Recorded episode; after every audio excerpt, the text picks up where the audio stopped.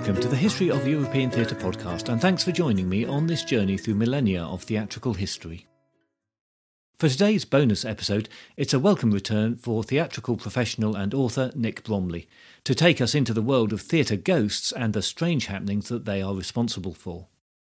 You'll remember from when we talked about his Dictionary of Theatre Terms, an informative and amusing book called Theatre Lore, that Nick has had a long career in theatre as a stage manager and company stage manager, where he has worked in London's West End and on many UK tours.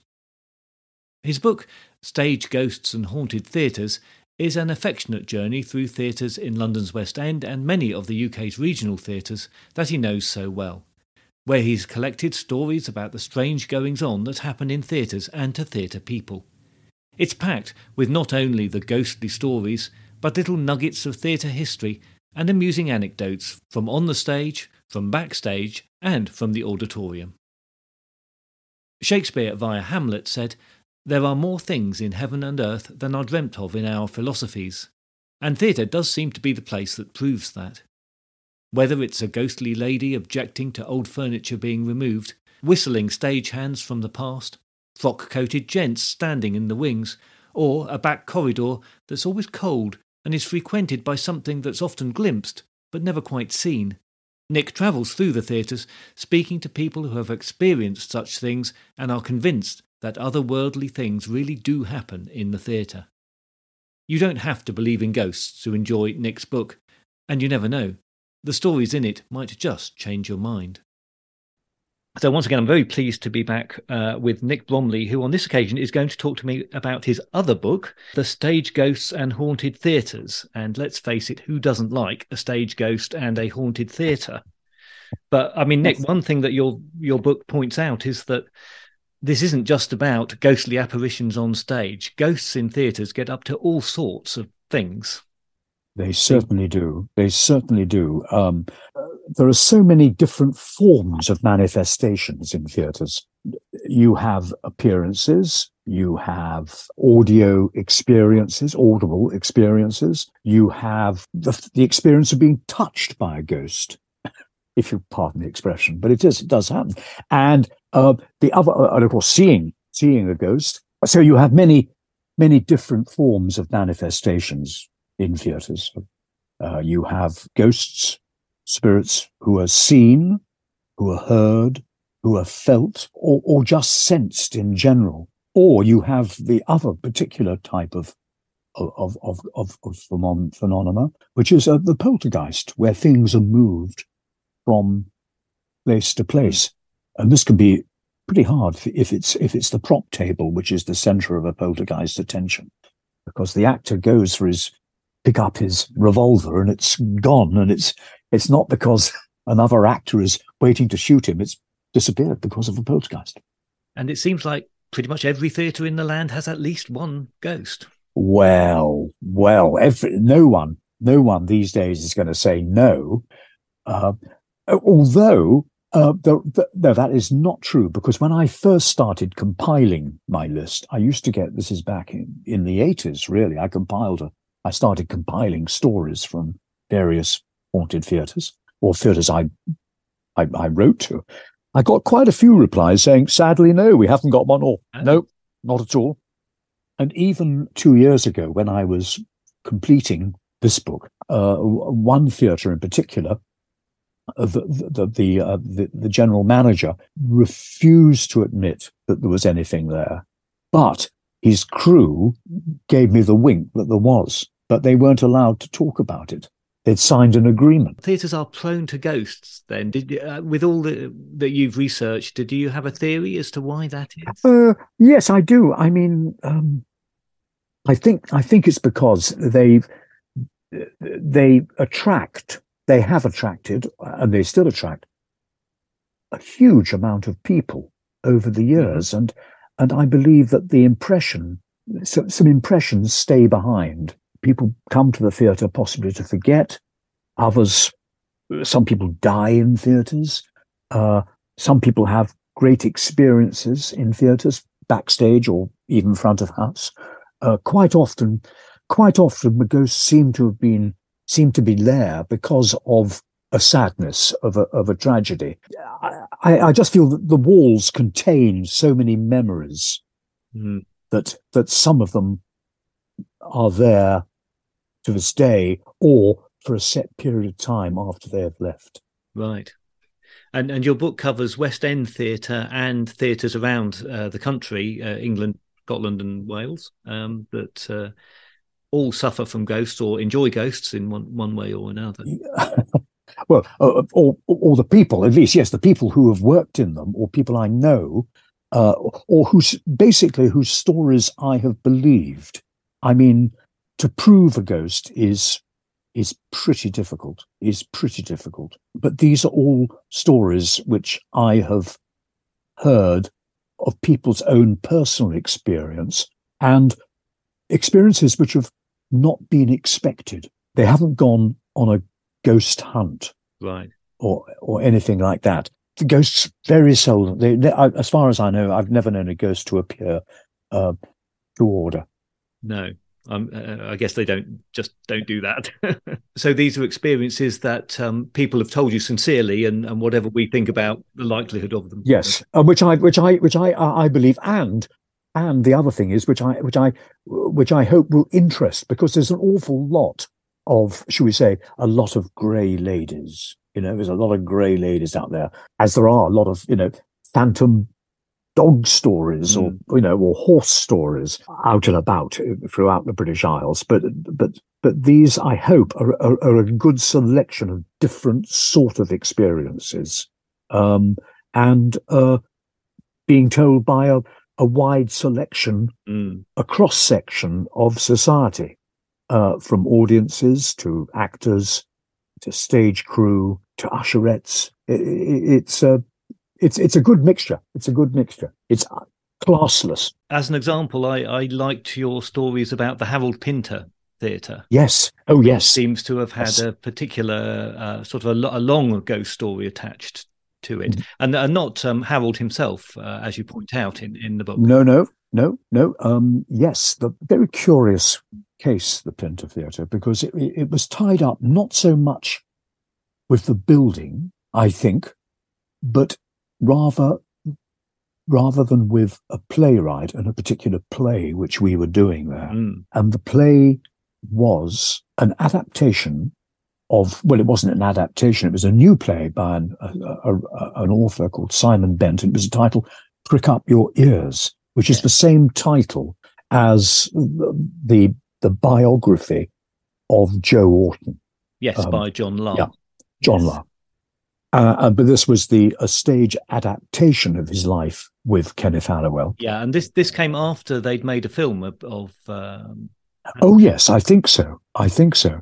But it's slightly different from the film. Having mentioned that, I should probably add that the, the play is a, just a three hander between Joe Orton, his lover Kenneth Halliwell, and uh, their landlady. That is correct. So just three characters, yeah, on, on stage, and it was a it was only one set, and and um, it was very cleverly designed. The set was very cleverly designed by a, a great one of our great designers, Peter Mackintosh, and it was so designed that as the as the play, which started which which starts quite light-heartedly, progressed and became darker, the mood became darker, and the the claust- and the claustrophobia of of their setting of where they were based grew on them. The ceiling began to lower very gently. So in between scenes, so you wouldn't actually see it on stage moving, but between it, it, during a quick scene change, it would suddenly come down lower, and you you weren't sure as an audience. They weren't sure, but they knew something was was getting yeah, getting darker and, and, and smaller you know, the world was decreasing, decreasing on them.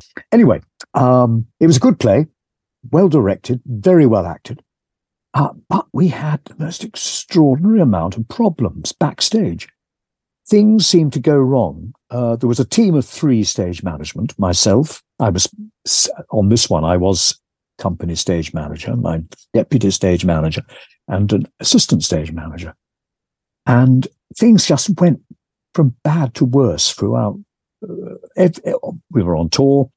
Things would break, props would break, props would be mislaid, machinery wouldn't work, sound equipment would break down. It, it just wouldn't stop. And eventually we got to London. We, we were out on tour for a couple of couple of dates to to work it up, as it were. Uh, and we got to London, and um, we were really very nervous because we looked idiotic because things kept mm. moving, or you know, as as I said about poltergeists, things disappeared and then were found again. So we were looking pretty incompetent. Uh, so we get to the first night, and we we got through a couple of previews, not too badly. A few things went wrong. There was a uh, strange voices coming over the speaker, coming over the speaker, and then we um, we got to the the first night day, and the chief electrician had a he was up on the lighting board. And he had a terrible shock from the system and was thrown off it and had to be rushed to hospital. And then and then just before we opened the house, let the audience in, a front piece of front piece of the front of the scenery uh, suddenly fell down in front of the. So we had to had to hold the house while we went up there. But again, you know, it shouldn't have happened. We started the show and everything went well, pretty well. A couple of things went wrong, but not nothing which we, you know, we thought, well, we, we're jinxed by jinxed. When we we were by now sure it was Joe it was Joe Orton, you see. We thought playing gags, playing gags on us. And uh, we got to the end. And um, at the very last scene, um, the, the, poor chap has his head bashed in by, by Kenneth Halliwell. And uh, we, we, we had this, this sound effect recorded um, in which the, the director took charge of it and wielded a hammer on a big watermelon to get the, the sound of the crunch of the of a skull breaking, you know, one, two, three, four, huge blows, sort of eerie sound. And uh, we knew that when, if the tape worked and didn't break down, and we got through the hammer blows, nothing more could go wrong. I was sitting in the in the production office with the production manager, and the first hammer blow happened, bang, and as it happened, the sink in the office suddenly backed up, went at the same time, and it happened on each hammer blow. Now, don't tell me, you know, that's just. How do you explain it? How do you explain the synchronicity of it? Yeah, well, anyway, we were sure we were sure that Joe had was had jinxed the show, and sadly, it came off a, a few weeks later.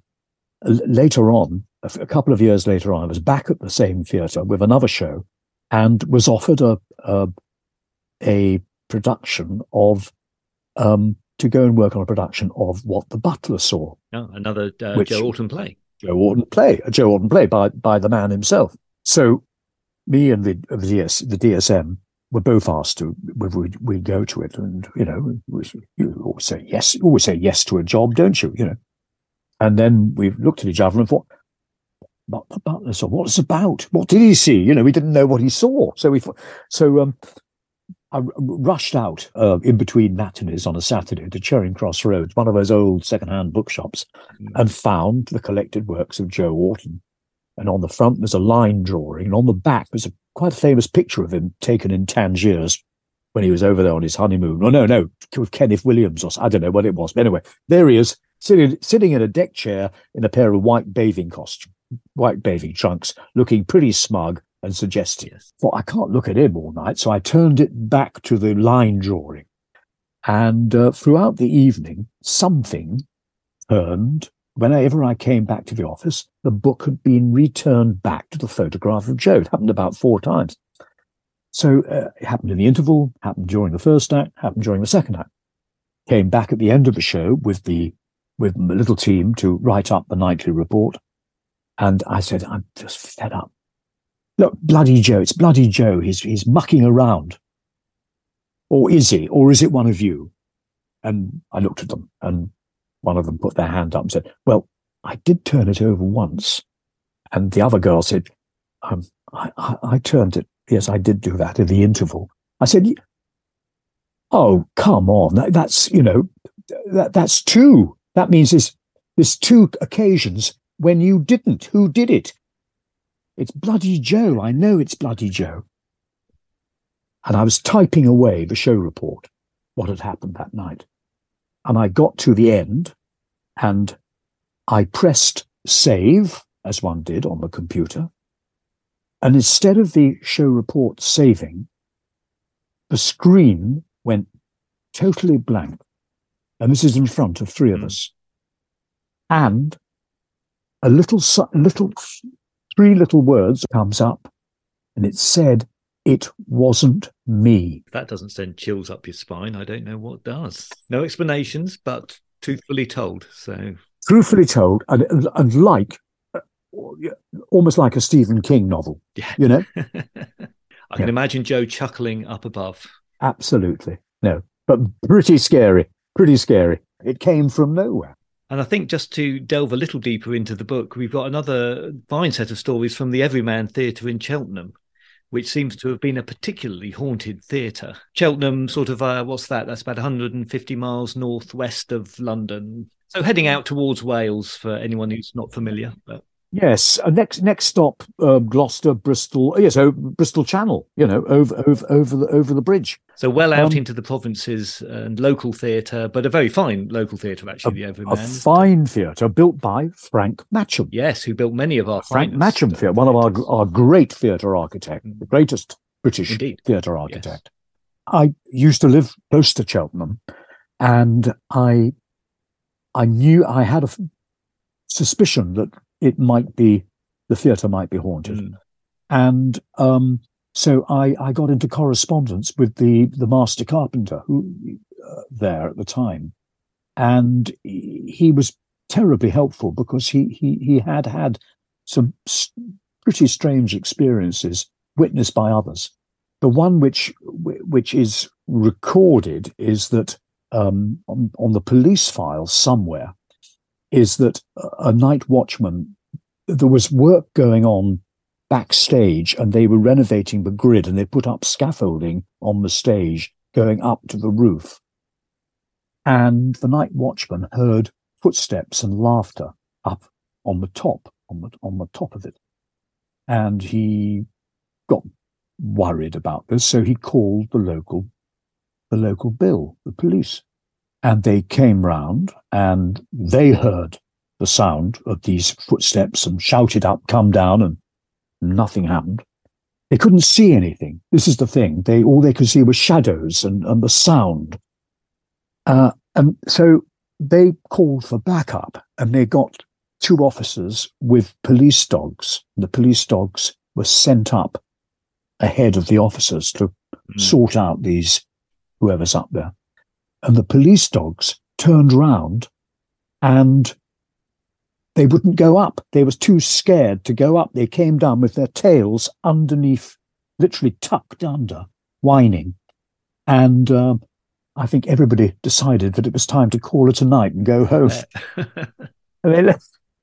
They left it. They left whatever was up there, running around.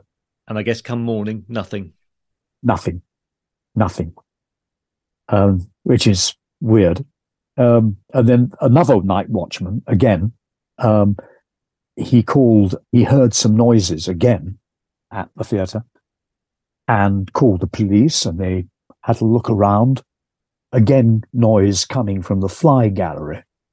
And the policeman came around, couldn't find anything, but the noise started again. They went up there, looked, nothing there, but they heard these, these no, this movement, noises and strange things. They got a bit unnerved. Again, the policeman got unnerved and they decided, well, there's nothing there, sir, so we'll make our excuses and go. And the night watchman was left alone and pretty scared. So he locked himself in his office for the duration of the night. But first thing in the morning, as daylight broke, he thought, well, you know, ghosts only at night. So he walked, he unlocked his office, walked on stage, and there in front of him were two upright, 18 foot high scenery flats. Mm-hmm. But they weren't standing next to each other, braced or tied together. One was on top of the other one, swaying very gently and then it crashed to the floor. Solve that. Solve that. I'm not going to try. I'm just going to leave that hanging there for everyone to ponder how that could have happened. Very entertaining, and uh, your book is packed full of 54 theatres, each with its own story or stories of of different ghosts, and of course a little bit of theatre history uh, plugged in there. Yes, of course that's very important. I think so people can get a they can get a feel of of of of, of a type of building yes, it is. a very nice foreword by yeah. Richard O'Brien, no less. He of the Rocky, Rocky Horror Show. So yes, indeed. So I thought that was quite a. But he was very kindly, very kindly uh, uh, wrote wrote the foreword. Yeah, excellent. And this, yeah. uh, as with your other book, Theatre Lore, is available on your website. L- LNP Books. Yes, LNP Books. My thanks to Nick for taking time out to talk to me. As he mentioned there, if you would like a copy of Stage Ghosts and Haunted Theatres, or indeed Nick's Dictionary of Theatre Lore, you can order a copy directly from him on his website at www.lnpbooks.co.uk or from your local bookshop. If you were to order a copy direct from Nick, he'll sign it for you and make sure that it's carefully packaged to survive the rigours of the postal system and get to you in pristine condition. And next time, it's back to the Elizabethan playwrights. Following on from the story of the short life and strange death of Christopher Marlowe, I'll be taking a look at his plays, starting with Tamburlaine the Great, a huge epic poem of a play that influenced his contemporaries and, some would say, kick-started the greatest period of theatrical creativity that England had ever seen. In the meantime, please join the Facebook group or page and find us on Instagram or Twitter to keep up to date with the podcast and other theatre related stuff. If you'd like to help support the podcast, the easiest thing would be to pass on the word to anybody you think might be interested in a bit of theatre history. Or, if you have a moment, write a review and rate the podcast in your podcast app of choice. You can find details of other ways to support the podcast on the website at www.thehistoryofeuropeantheatre.com, where you'll also find short biographies of all the guests who have appeared on the podcast. There's also additional content on Patreon that you can access for a small monthly fee. Details of that are also on the website, and there's a link in the show notes. I look forward to your company next time, but if you do have any comments or concerns in the meantime, you can contact me by email at thoetp at gmail.com or via Twitter at thoetp.